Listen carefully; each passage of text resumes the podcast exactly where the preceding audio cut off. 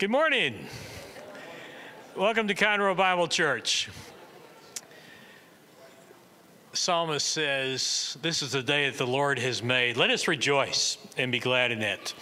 And I hope that, uh, however Thanksgiving unfolded for you, there was some relaxation, there was some refreshment, uh, lots of food, but especially some gratitude in your hearts uh, toward our Lord and Savior Jesus Christ for all that He has done for us and for all that He is uh, to us.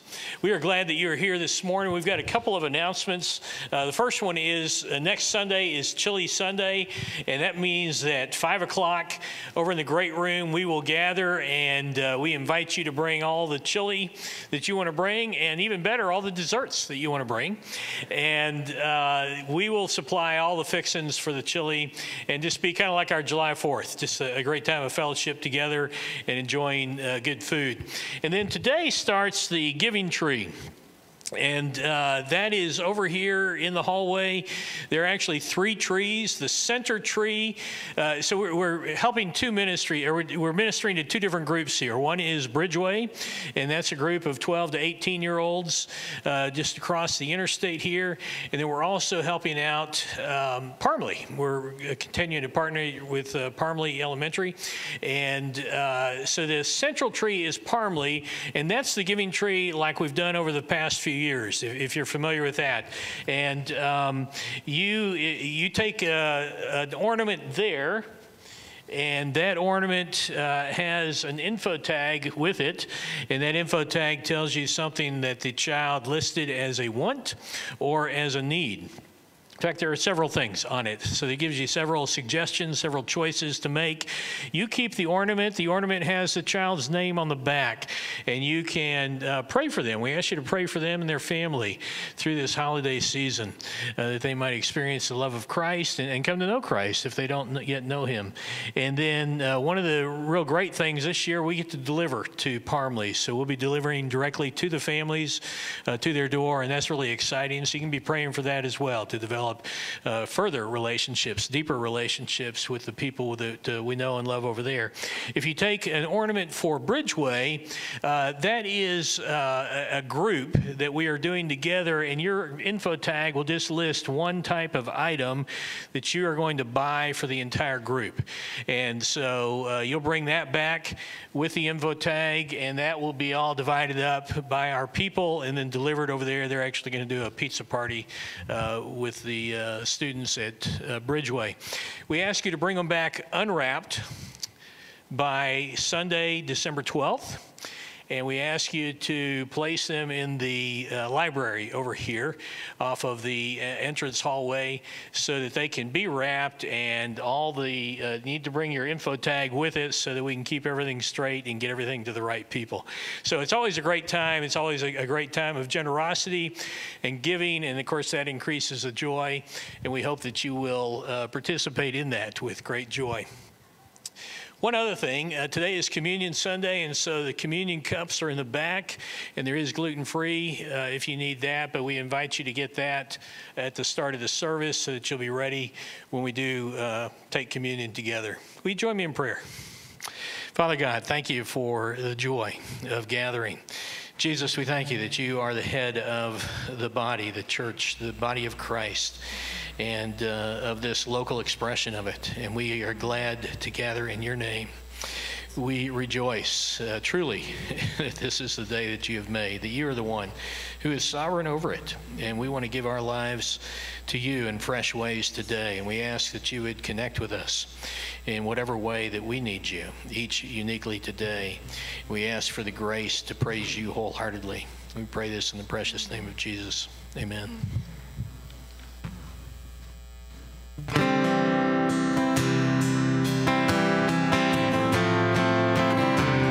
Would stand with me, please. Let's raise our voices to the Lord this morning.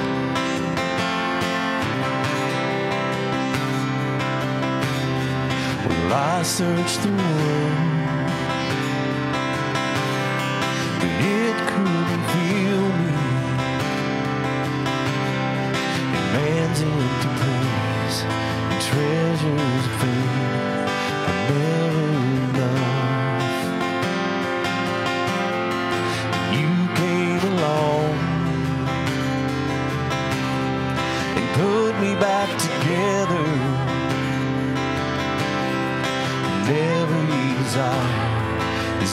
satisfied here in your love. Oh, there's nothing better than you. There's nothing better than you, Lord. There's nothing, nothing is better than you. Well, I'm not afraid to show you my weakness, my failures and flaws. Lord, you see them all, and you still call me friend. Cause the God of the mountain is the God of the valley. There's not a place your mercy grace won't find me again. Oh, there's nothing better than you. There's nothing better than you, Lord. There's nothing, nothing is better than you. Oh, nothing better than you. There's nothing better than you, Lord. There's nothing, nothing is better than you.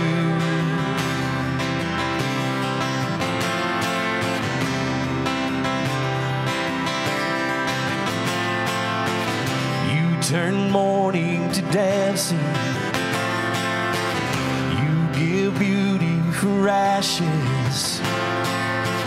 You turn shame into glory. And you're the only one who can. You turn graves into gardens. You turn bones into armies. You turn seas into highways, you're the only one who can. You're the only one who can. There's nothing better than you. There's nothing better than you, Lord. There's nothing. Nothing is better than Oh, there's nothing better than you. There's nothing better than you, Lord. There's nothing.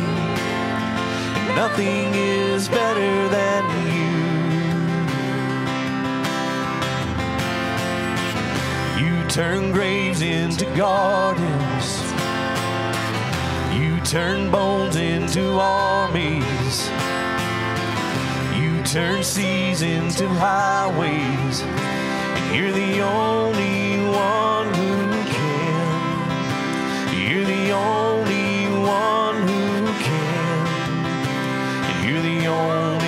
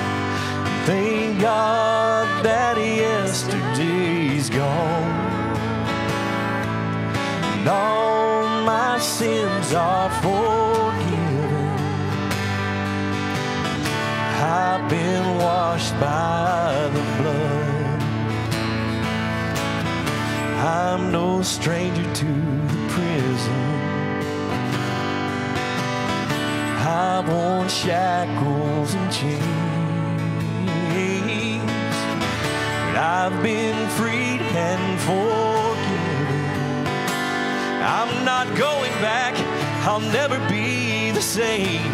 That's why I'm singing. All my hope is in Jesus. Thank God that yesterday's gone. And all my sins are forgiven. And I've been washed by the There's this kind of thing that breaks a man, breaks him down to his knees. And I've been broken more than a time or two, yes, Lord. But you pick me up, show me what it means to be a man. And all my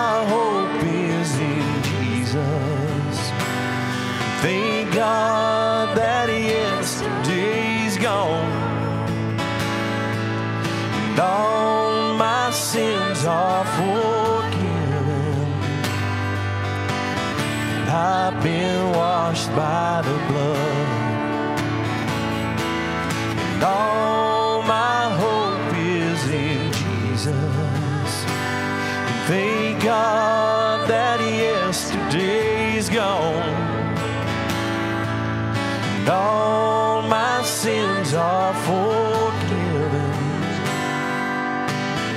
I've been washed by the blood. And all my sins are forgiven.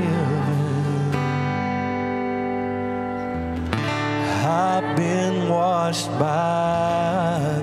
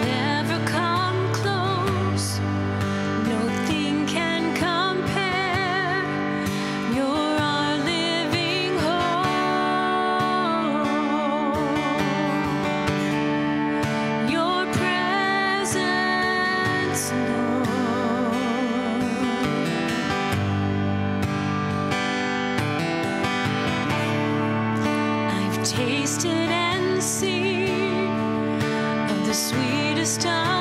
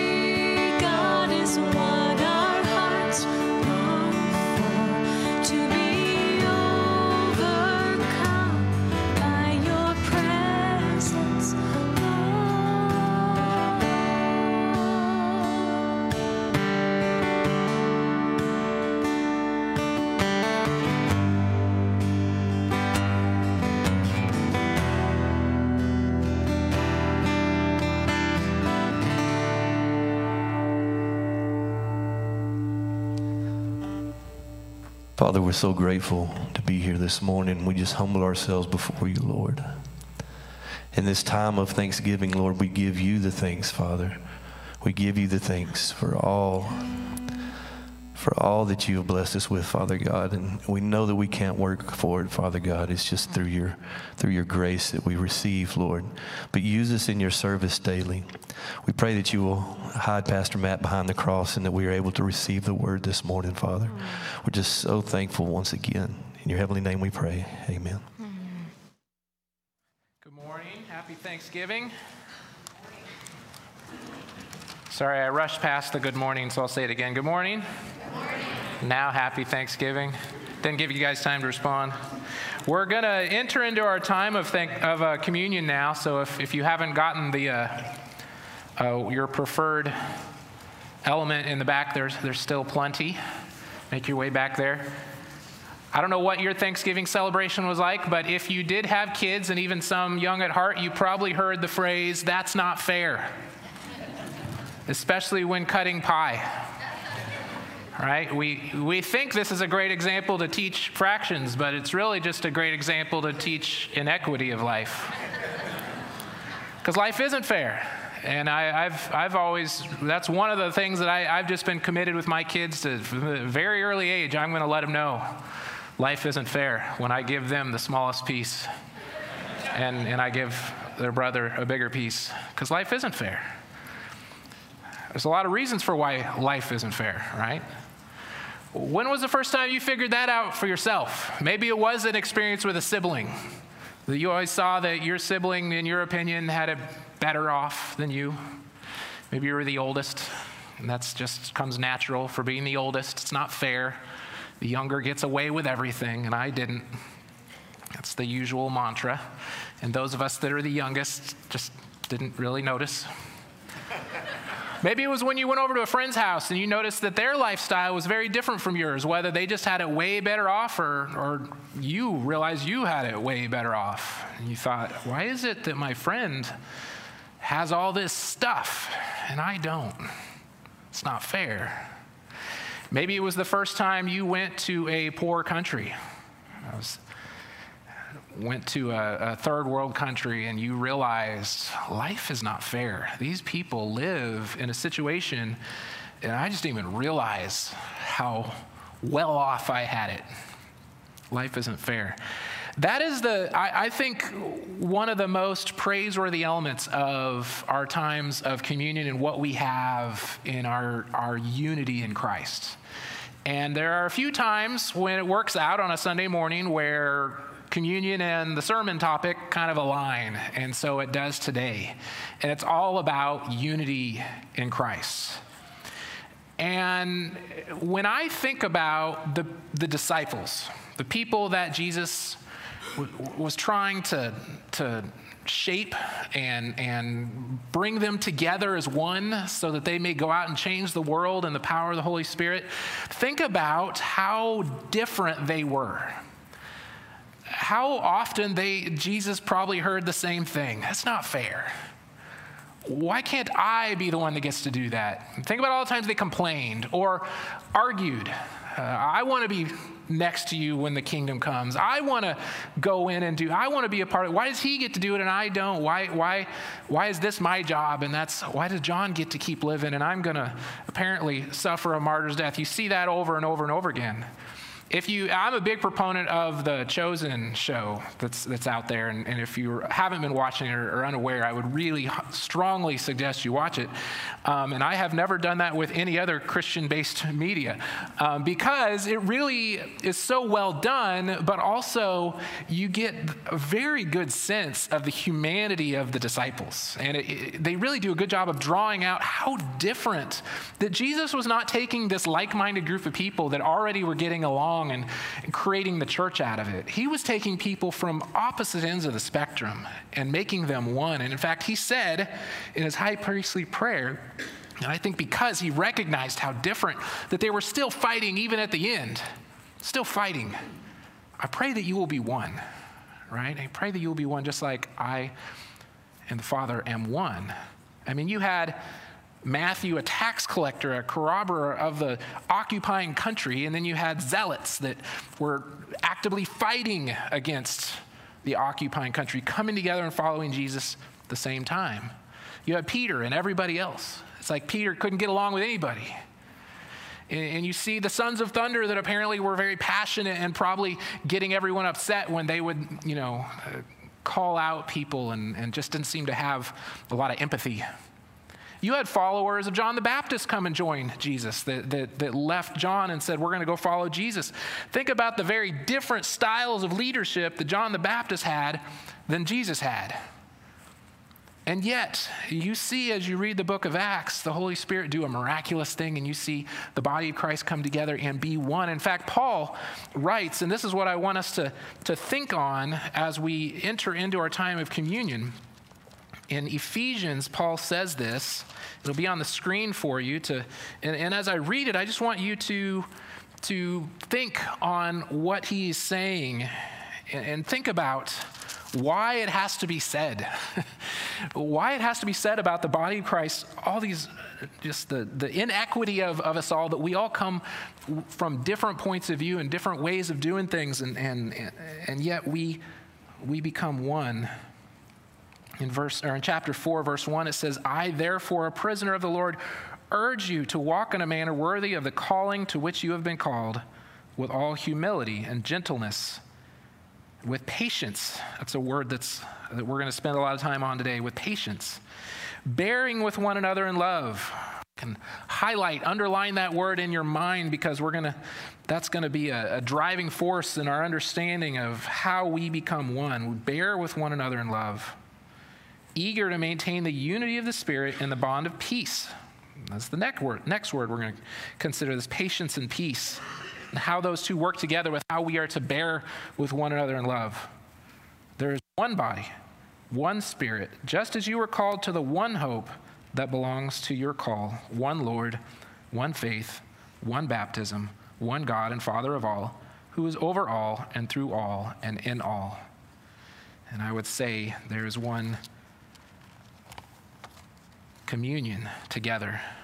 And in Luke 22, I want to lead us through this time of communion, but before I do, let's spend a time of prayer together and, and, and just going in an attitude of thanksgiving for how God has brought you into the body of Christ, this, this one, and that we, uh, even though our humanity and our, our nature to fight and separate, that God's miraculous nature continues, that we continue to have unity in the body. Let's come together with a, a prayer of thanksgiving, but also a time of meditation on this passage.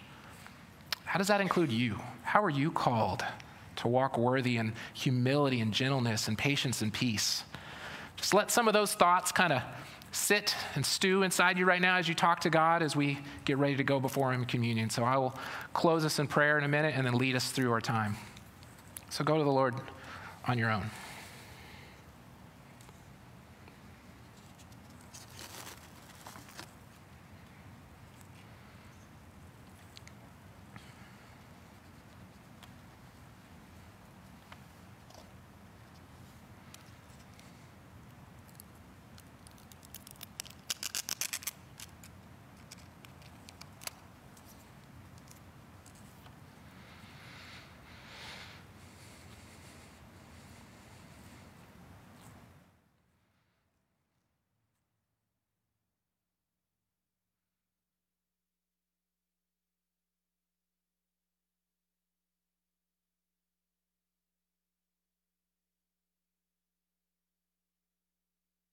God, I do thank you that we can be one in you. Not because we all chose to be in the same room at the same time once a week, but because of what your son did on the cross so many years ago. And you saw that the only way we could be of like minded spirit is to be in your spirit. And the only way we could do that is to have our sin taken care of. We all have a sin problem, and that's the root of the inequity of life the root of why I don't want to be patient and live at peace. The root of why I don't want to bear with other people in love. And yet we are called to walk in our manner worthy in all humility and gentleness to live as one, one Lord, one baptism, one Spirit because of your sacrifice. And I pray even now, if there is someone here that does not have a relationship with you, has not come to the point in their life where they could ask you for forgiveness of their sins, the thing that bars them from knowing you, that the thing that you so graciously will forgive at the exact moment that we ask. I pray that if there is someone here that feels a burden to do that, they would respond call out to you right now that this may be even the time that they are joined to the body of Christ. And we could celebrate together through this time of communion. In Jesus' name.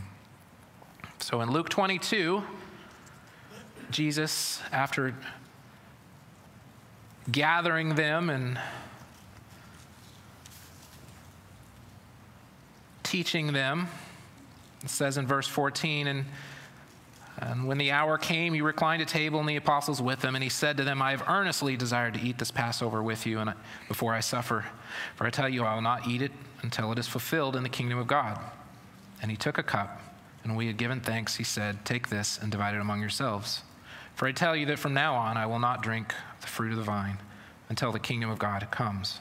And he took bread, and when he had given thanks, he broke it and gave it to them, saying, This is my body which is given to you. Do this in remembrance of me. Likewise, the cup.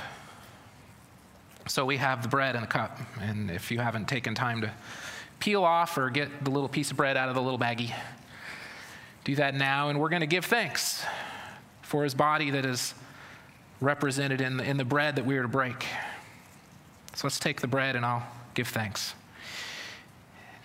God, we thank you in this season of Thanksgiving as you call us to live a life abounding in Thanksgiving. Pray as we move forward each day that we would remember your sacrifice and your body that was broken for us. Thank you. So let's eat the bread together.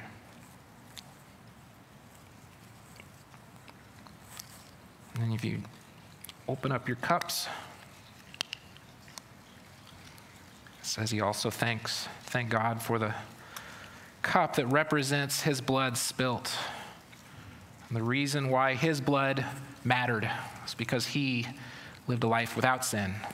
He didn't have his own debt, didn't have his own sin problem, and he paid for ours. So let's give thanks for that. God, thank you for your blood that was spilled for us, a willing sacrifice sent so that we might find peace with our Creator. Thank you. So let's drink it together.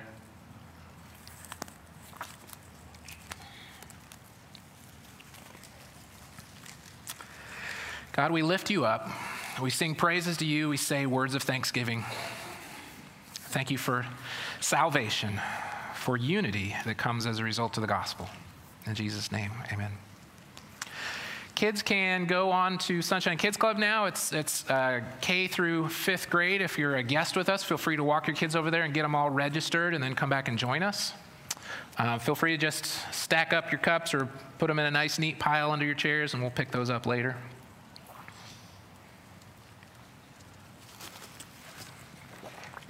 We, uh, Dave and I had a great opportunity to meet Jose this week.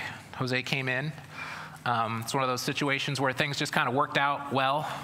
Uh, I, I got there a little earlier than I normally do because of kids being off for Thanksgiving, I think, and um, we weren't rushed anywhere, and, and so I was there, and, and also uh, the door wasn't working, the glass doors.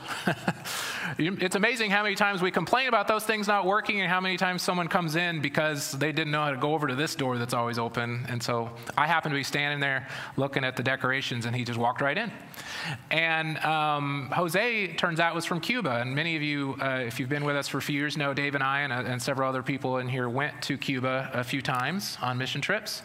And so I had an opportunity to, to, right away be able to talk about some places that I had been and where he was from. And um, he spent four months on a boat trying to get over here with two little ones. Um, and if you didn't know, there's kind of a what they call a wet foot, dry foot thing with Cuba, where if, if they can, they're not going to help you get over here, but if you can make your way and get one foot on dry land, you get asylum.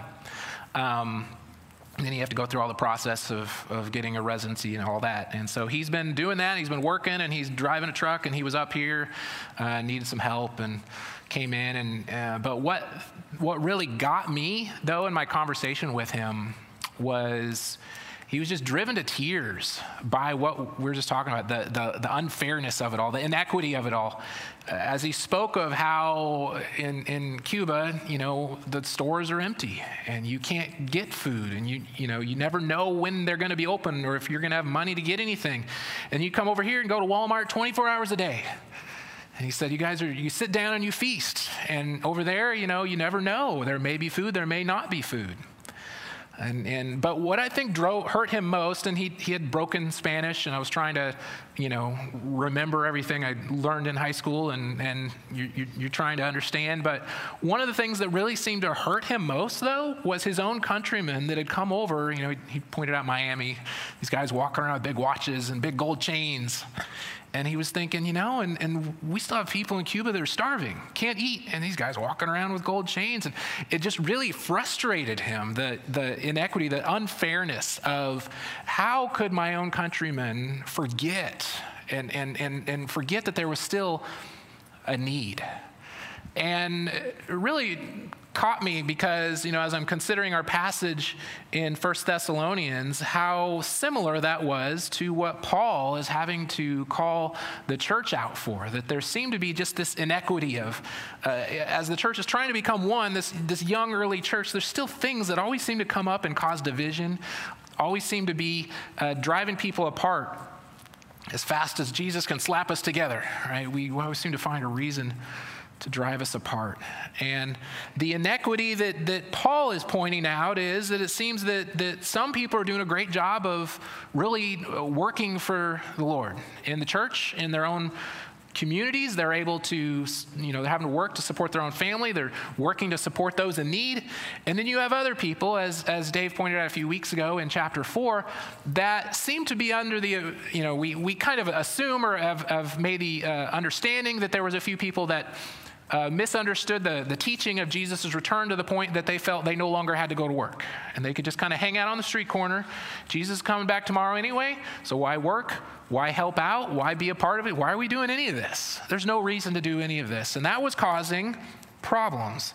And, uh, and so we're going to be in, in, in chapter 5, but I want to actually go back and look at a section of, of chapter 4 where, because this, wh- what Paul says in chapter 4 is really reflected again in chapter 5. Uh, he says in, in chapter 4 of 1 Thessalonians, verse 9, he says, Now concerning brotherly love, you have no need for anyone to write to you, for you yourselves have been taught by God to love one another. For that indeed is what you are doing to all the brothers throughout Macedonia. But here we have as, as Dave pointed out this, but here's, you know, there's always more you can be doing, but we urge you, brothers, to do this more and more, and to aspire to live quietly, and to mind your own affairs, and to work with your hands as we instructed you. Work with your hands. And he's calling them to be, to, to, uh, to yes, he's going to go in and teach about Christ's return, but there's an understanding that yes, it could happen tomorrow, but it could also happen in 100 years. So we can't just not go to work. We still got bills to pay. We still got to help one another in need. We still got to do the work of the gospel and build up the kingdom. And in fact, this problem apparently persisted. Because if you jump ahead to the next letter in chapter 3 of Second Thessalonians, he says this. I'm going to throw it up on the screen for you of, of 2 Thessalonians 3. For even when we are with you, we would give you this command if anyone is not willing to work, let him not eat. For we hear that some among you walk in idleness, not busy at work, but busybodies. So, this idea of I'm waiting on God has turned into a little bit more. It's become a problem. Uh, we, there's a phrase for this. Anybody know what the phrase is that has kind of come up? Idle hands make what? Devil's hand, there's different forms. Devil's hand, we work, devil's workshop. Any of you think that's in the Bible? It's one of those Benjamin Franklin quotes. It's in the Bible. Interestingly enough, that concept, now we all kind of know what that means, right? Is saying that, yeah, if you don't have something to do, and we learn this when you have kids and when you are a kid, if, you know, if, if your kids are in a room with a bunch of stuff and they have nothing productive to do, something's going to happen, right?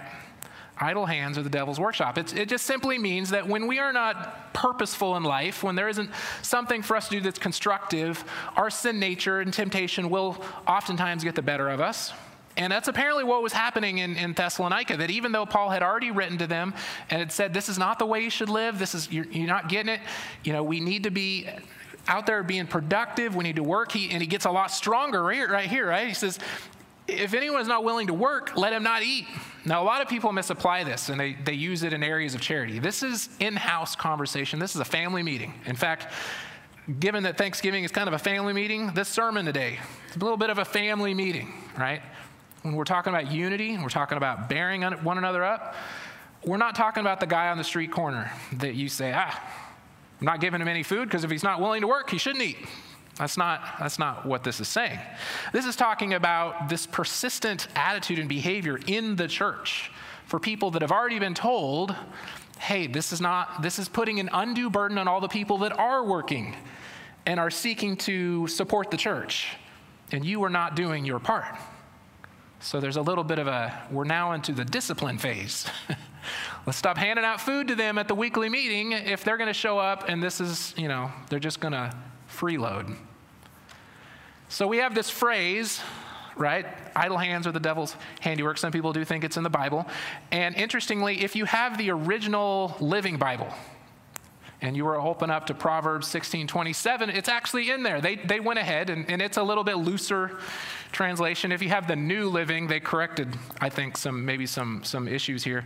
But uh, Proverbs 16 27 just simply says, A worthless man plots evil. But in, in, that trans, in that version of it, they went ahead and inserted the devil's idle hands or the devil's handiwork.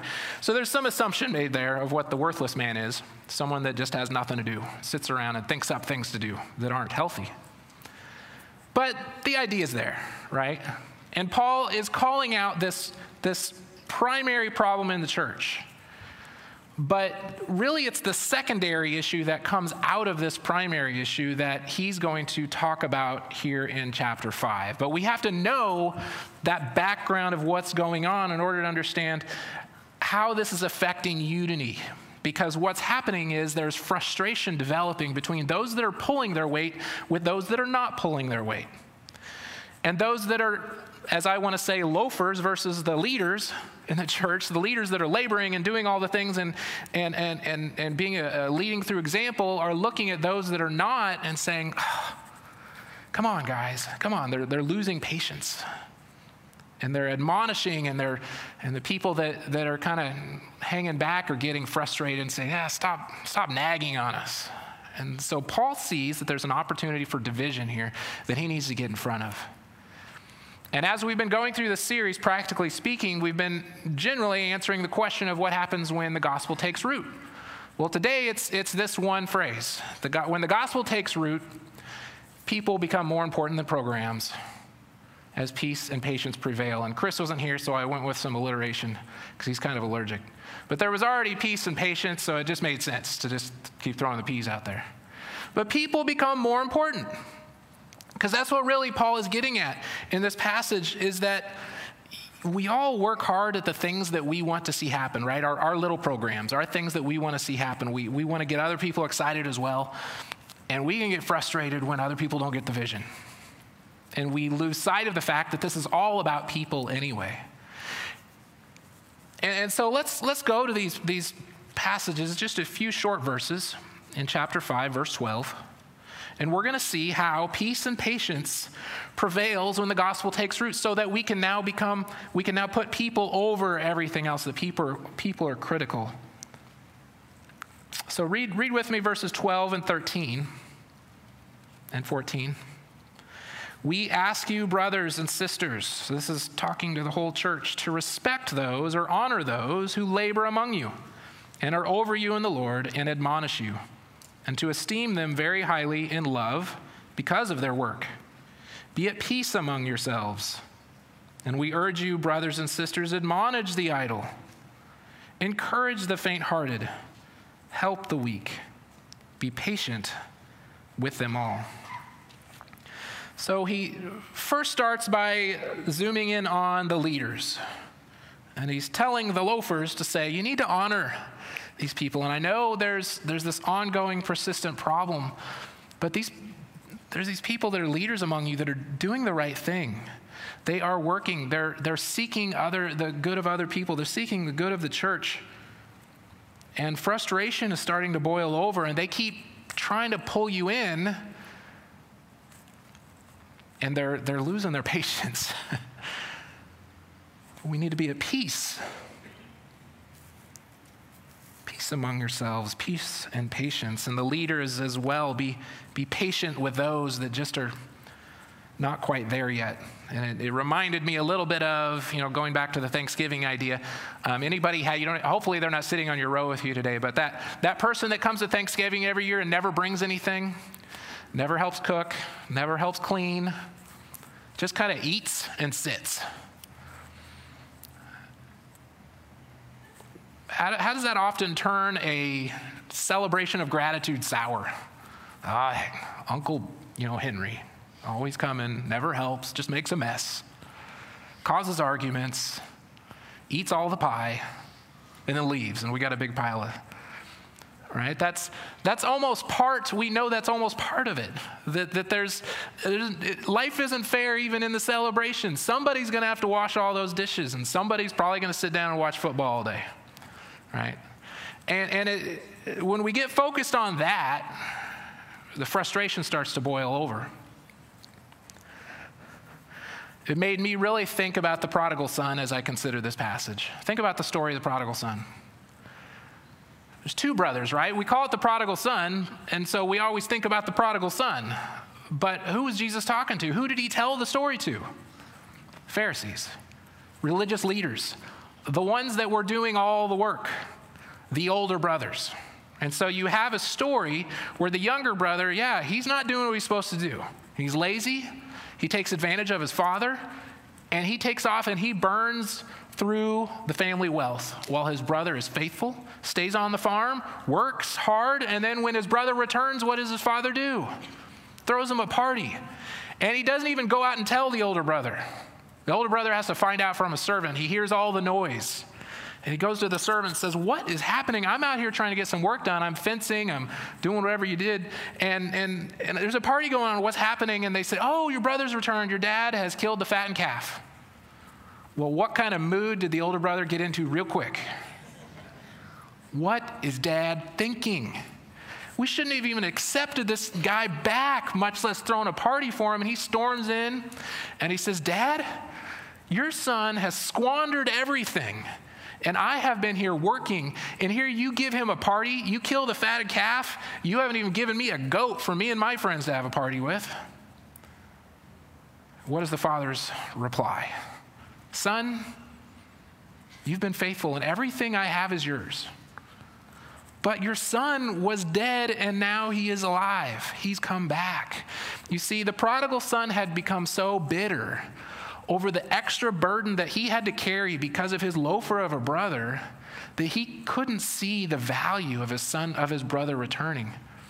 And so his program, running the farm, running the family business, had become way more important than the value of his brother.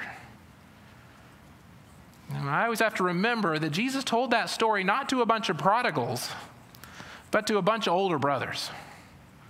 And in the church, if you've, if you've volunteered or been a part of any kind of you know, program or aspect, ministry, we don't like to use the word program, ministry, you know that you step into that and then you, you get busy working, and pretty soon you start noticing all the people standing around. You say, wait a minute, I'm the one doing all the work. How come no one else is helping? And then people start to just get a little bit lower than your ministry, your calling, your program. And so, although this particular issue, this primary issue, is that of idleness in, in the church, really this could be a, applied to anything uh, that starts to split us based on this older, younger brother concept. That when we start to look around and say, they are not carrying their weight, they're not doing what they need to do, I'm the only one here that's working. So Paul has words to both groups because isn't it interesting about the church is that at any given time we can find ourselves on one side or the other of that wall. There's been many times where I've been on the side of the leader that's laboring, as I said, and working hard and is getting frustrated. Why am I the only one that works? And there's the other side of it where I've been on the other side where I've had to be admonished. Hey, what are you doing? You're being a you're, you're kind of being lazy. You're being loafer. The one that needs to be admonished and the one giving the admonishing. We we find ourselves on both sides of that wall often in the church. And if we don't begin to, to see that the gospel raises people on either side above that wall, and we can begin to look at each other and say, you know what? At different times we're doing different things, but unity wins it all because of the love of Christ. We can easily get fractured with our little are issues that become more important than people. And so you remember Ephesians, we read Ephesians, and I said there was a phrase in there that was going to be important bear one another in burden, or bear one another in love. That's exactly what Paul is calling us to do here. When I was a college student, I got to experience something through our, our ministry at, our, at, our, at my university, um, Campus Crusade, and I've tried to replicate it over the years on my own. But in this particular original experience, I had no idea what was going on. We just went on a fall retreat, and they separated all the guys out one morning. And all we were told, we got together, and it was kind of like a boot camp atmosphere. So we were run through exercises, and we're doing jumping jacks and and doing stuff, manly stuff. And, and then I, we were told two things. Okay, we're about to go for a little jog, and as you do it, there's two rules. You keep your eyes at the guy in front of you, and you take what's given to you. And that was all we were told. So we start running, and we're going through the woods and stuff. And then along the way, there'd be people doing different things that, as I found out later, were trying to distract us, trying to get our eyes off of the person in front of us. And I got dinged because I'm going along, and, and the director, his name's Bob, was sitting there with a camera, and he said, Hey, Matt. And I smiled, jogged on by, and goes, Here. And he gives me this ticket. And I was like, Okay, I don't know what that means. Um, And so there's things like that. You get, you get to the end, and then they collect the tickets, and whoever had a ticket then resulted in a consequence. So they either had their hands tied together, or their legs tied together, or they were blindfolded, or all, you know, combination of those things.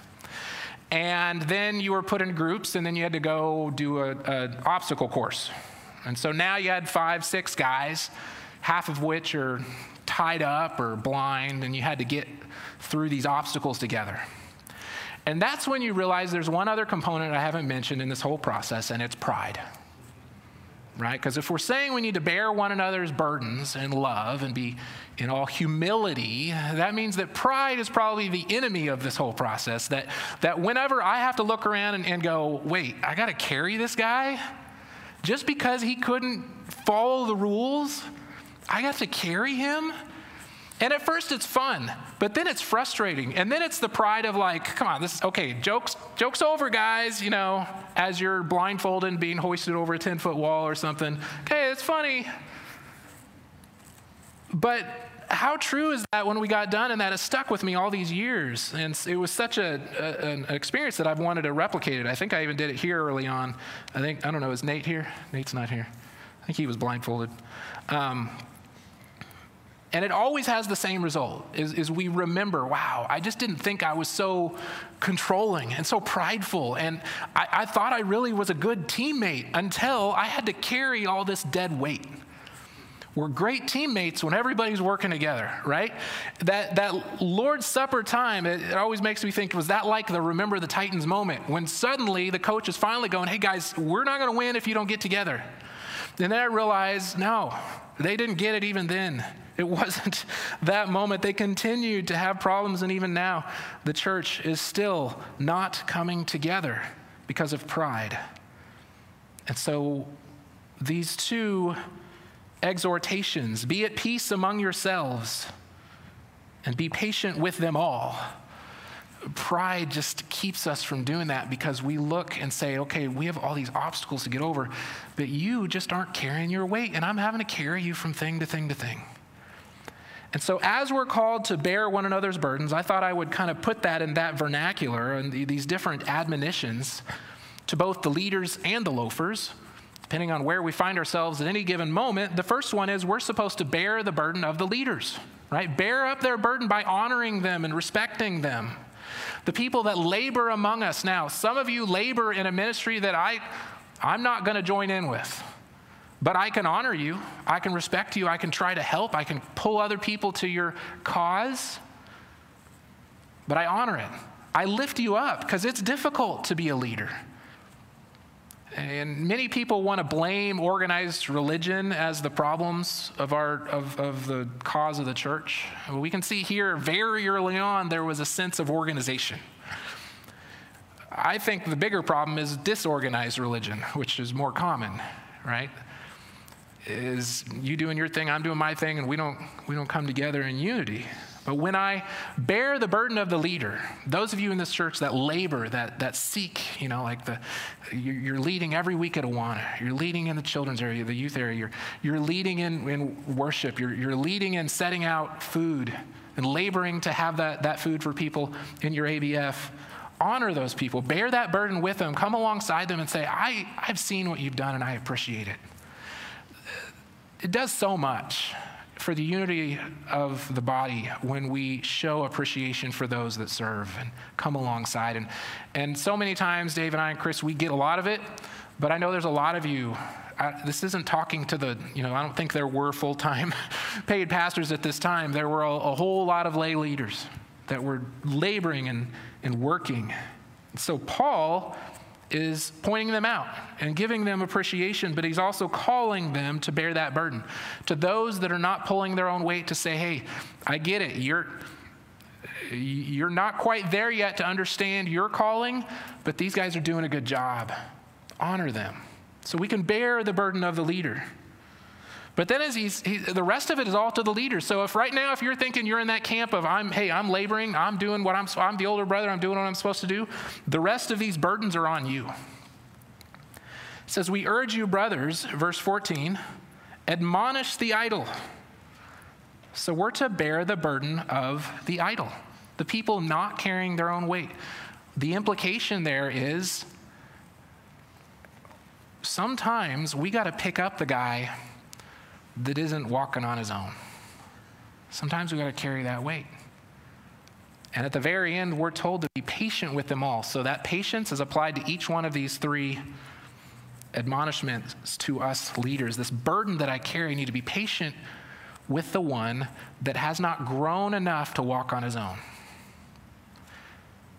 Be patient with that one. Bear the burden of the one that is idle. And isn't that a burden in and of itself to continue to admonish, to continue to teach, continue to encourage? When dealing with small children and you're trying to teach them and train them to do just tasks that you're thinking, why don't they get this yet? Just eating. should be a natural thing you should eventually learn to eat. Using the restroom properly. Why do we keep cleaning up this mess? All right, cleaning up the mess, clean up the mess, continuing to say and admonish, no, this is how you do it, this is how you do it. And it can get frustrating, you can lose your patience.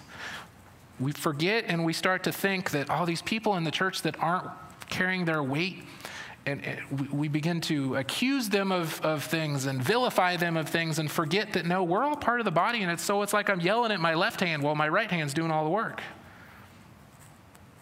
Admonish the idle. So we bear the burden of the idle. We're to encourage the faint hearted. So we bear the burden of what I would say is the spiritually ignorant. Because why are they faint hearted within the context of this letter? Dave just got done spending a couple weeks in this letter all about teaching on end times and what is happening to all of our fellow believers that are dying. And they were growing faint hearted, they were being discouraged out of ignorance. I don't want you to be uninformed, brothers, of what happens to those that die in Christ. So, those that are leaders that understand these things can come alongside and bear the burden of those that are spiritually ignorant and realize that probably something you know about Scripture, you're working side by side with someone that doesn't know. And we need to be patient as we walk through these issues that are very difficult, hard issues. So that's a burden that we bear in love. And then the last one, help the weak. And I would say this is bearing the burden of the spiritually immature. When it says weak here, this is the person that is spiritually immature. And that may be the root source of their idleness but it could be a, a, you know show itself in so many different ways but the, the source issue here is that they have not grown spiritually to the extent that you have. And we are all growing at different paces and in different ways through different methods. And i can start to compare and contrast and say come on guys come on. You should get this by now. Now there are times where paul remember elsewhere in other letters you guys should be eating steak by now. I'm still continuing to have to give you milk. He says that to the Corinthian church. So there are times when we have to say, you know, okay, you've been here longer. You should know this. Let, us but it's not an abandonment, losing patience kind of encouragement. It's to say, let's sit down. Let's go through this again. What do we got to do? Where do we got to get? I, I, would, uh, I would not do well as a math teacher if this was an equivalent process to say, I already told you once, why aren't you getting it? I, why do I have to sit down and continue to show this to you? But then I forget, as a student, I was not good at math, and I needed someone to sit down with me and show me over and over and over and start to connect the dots for me and say, now this does this and this does this, because I had to have that repetition and I had that have that process. And I and I would get so frustrated when a teacher would do the very things that I often do to say, I already told you. We already covered this. Come on, we're moving on ahead. So often I felt like in algebra class that like the class was in a wagon and I fell off it like an hour ago and they're just going. And I just, I can't catch up. And the next wagon's about to run me over. We bear the burden of the weak. Ultimately, be patient with them all. Be patient with them all. Now, this whole cause of disunity can lead to some serious frustration and it's going to make division happen. And when that happens, verse 15 comes up. And Paul realizes that if you aren't bearing the burden in love, you may seek to repay. Says, See that no one repays anyone evil for evil, but always seek to do good to one another and to everyone. We want to try to preempt this with our patience and our peace and our love. But when personal hurts occur because of the weak, because of those that are uninformed, whenever we get affronted, when our ministry isn't valued or we think so aren't valued, people don't come alongside us like we think they should, bitterness starts to set in and those thoughts of revenge. And it says, don't repay evil for evil. In fact, we aren't even supposed to stay neutral on this. Revenge has no place in the body of Christ. In the family of Christ, we are not to repay evil for evil. Jesus really reset this in Matthew 5. If you remember, the Old Testament had said, eye for an eye, tooth for a tooth. And Jesus, what did he say? I say, give him the other one. And it probably shocked his listeners to think, no, the Bible already told us. Uh, because here's the problem those laws have been given to hold back evil, to hold back people that would take advantage. They were not given to give permission of revenge. Because in the same book, God says, revenge is mine. I will repay. But instead, after centuries and centuries of people saying, no, law gives me permission to take advantage and get and get revenge, Jesus had to stand up and kind of have a course correction with his people to say no. And in fact, in the church, it's going to be the opposite. If someone takes your cloak, go ahead and give them your tunic also. If someone says, carry this for a mile, carry it for two miles. Because revenge doesn't have a place in the body of Christ. And as we, as frustrations occur, as happens in an unfair world, as, as inequity is realized as we work together, those personal hurts and offenses have to be given over to God and trust in Him. And so, what does that look like when I think about what does it look like to, to create unity in an unfair world? What does it look like to be patient with them all, to have peace with them all? What does that look like? Think about in your particular circle of friends and your ministry area. What does that look like for you? Because I can't really answer that question. What does it look like to always remember its people over programs? To be able to frame behavior that frustrates you in a spiritual growth context. That, okay, this person they're not doing what I'd like them to do. They're not responding. How can I step in and help them grow? See, that's a completely different paradigm. And it actually brings unity. Because now I'm getting next to that teammate who keeps missing that block and saying, okay, let's work on your form together. Let's practice together. Because I'm recognizing that your failure in this area has to do with your development more than anything else because you're a person that God loves. You're a person that Christ died for. You're a person that has been redeemed just like me. And next year, these roles may be reversed. You may be stepping into my life, giving me encouragement, being patient with me when I don't get something. So we can come together as one in a spirit of unity, and we realize that we are truly one one Lord, one Spirit, one baptism, one hope, one gospel. And when we truly are in one in the gospel and it takes root in our lives, then people are more important than programs, and peace and patience prevail in our lives and in our heart. God, we lift you up today. We thank you that you knew us so well, our broken selves, our fractured selves, that you could send your son to not only save us individually, but bring us together and save us corporately. All these things that get in the way of our growth as a church that you step in and you speak to those things. And we pray right now in our spirit of thanksgiving as we walk towards Christmas and the gift giving season and the generosity of it all, that we would seek the unity of the body. In Jesus' name, amen.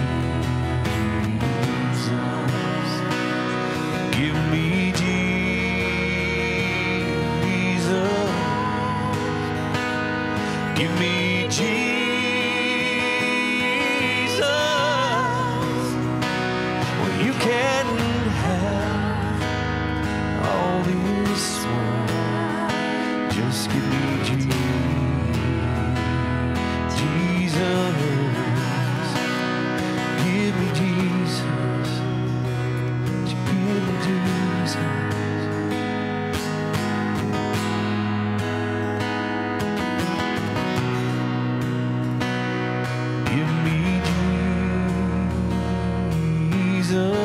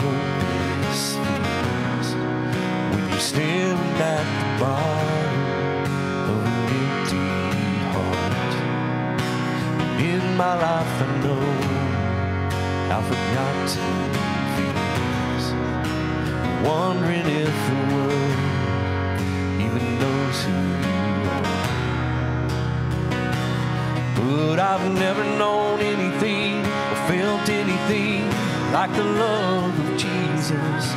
It's hard to describe what's happening inside, but right now, all I know is it feels like redemption is raining down on me. It feels like forgiveness has come to set me free. All my chains have been lifted. Cause when the hand of love touches a broken life, it feels like redemption.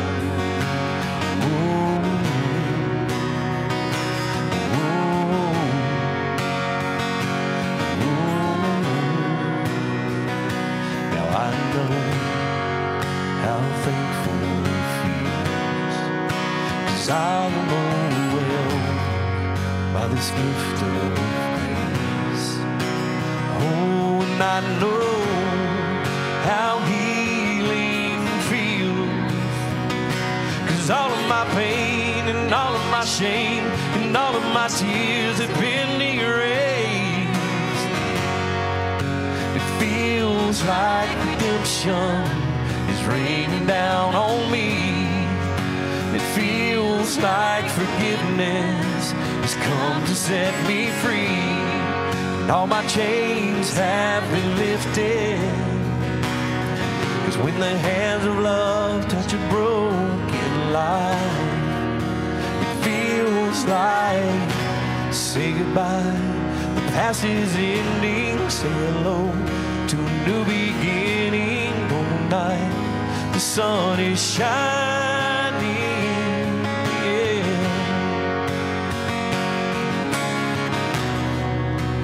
Shining down on me.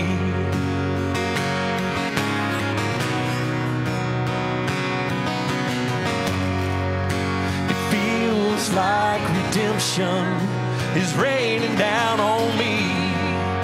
It feels like forgiveness has come to set me free. And all my chains have been lifted. Cause when the hands of love touch a broken life, when the hands of love touch a broken life, it feels like redemption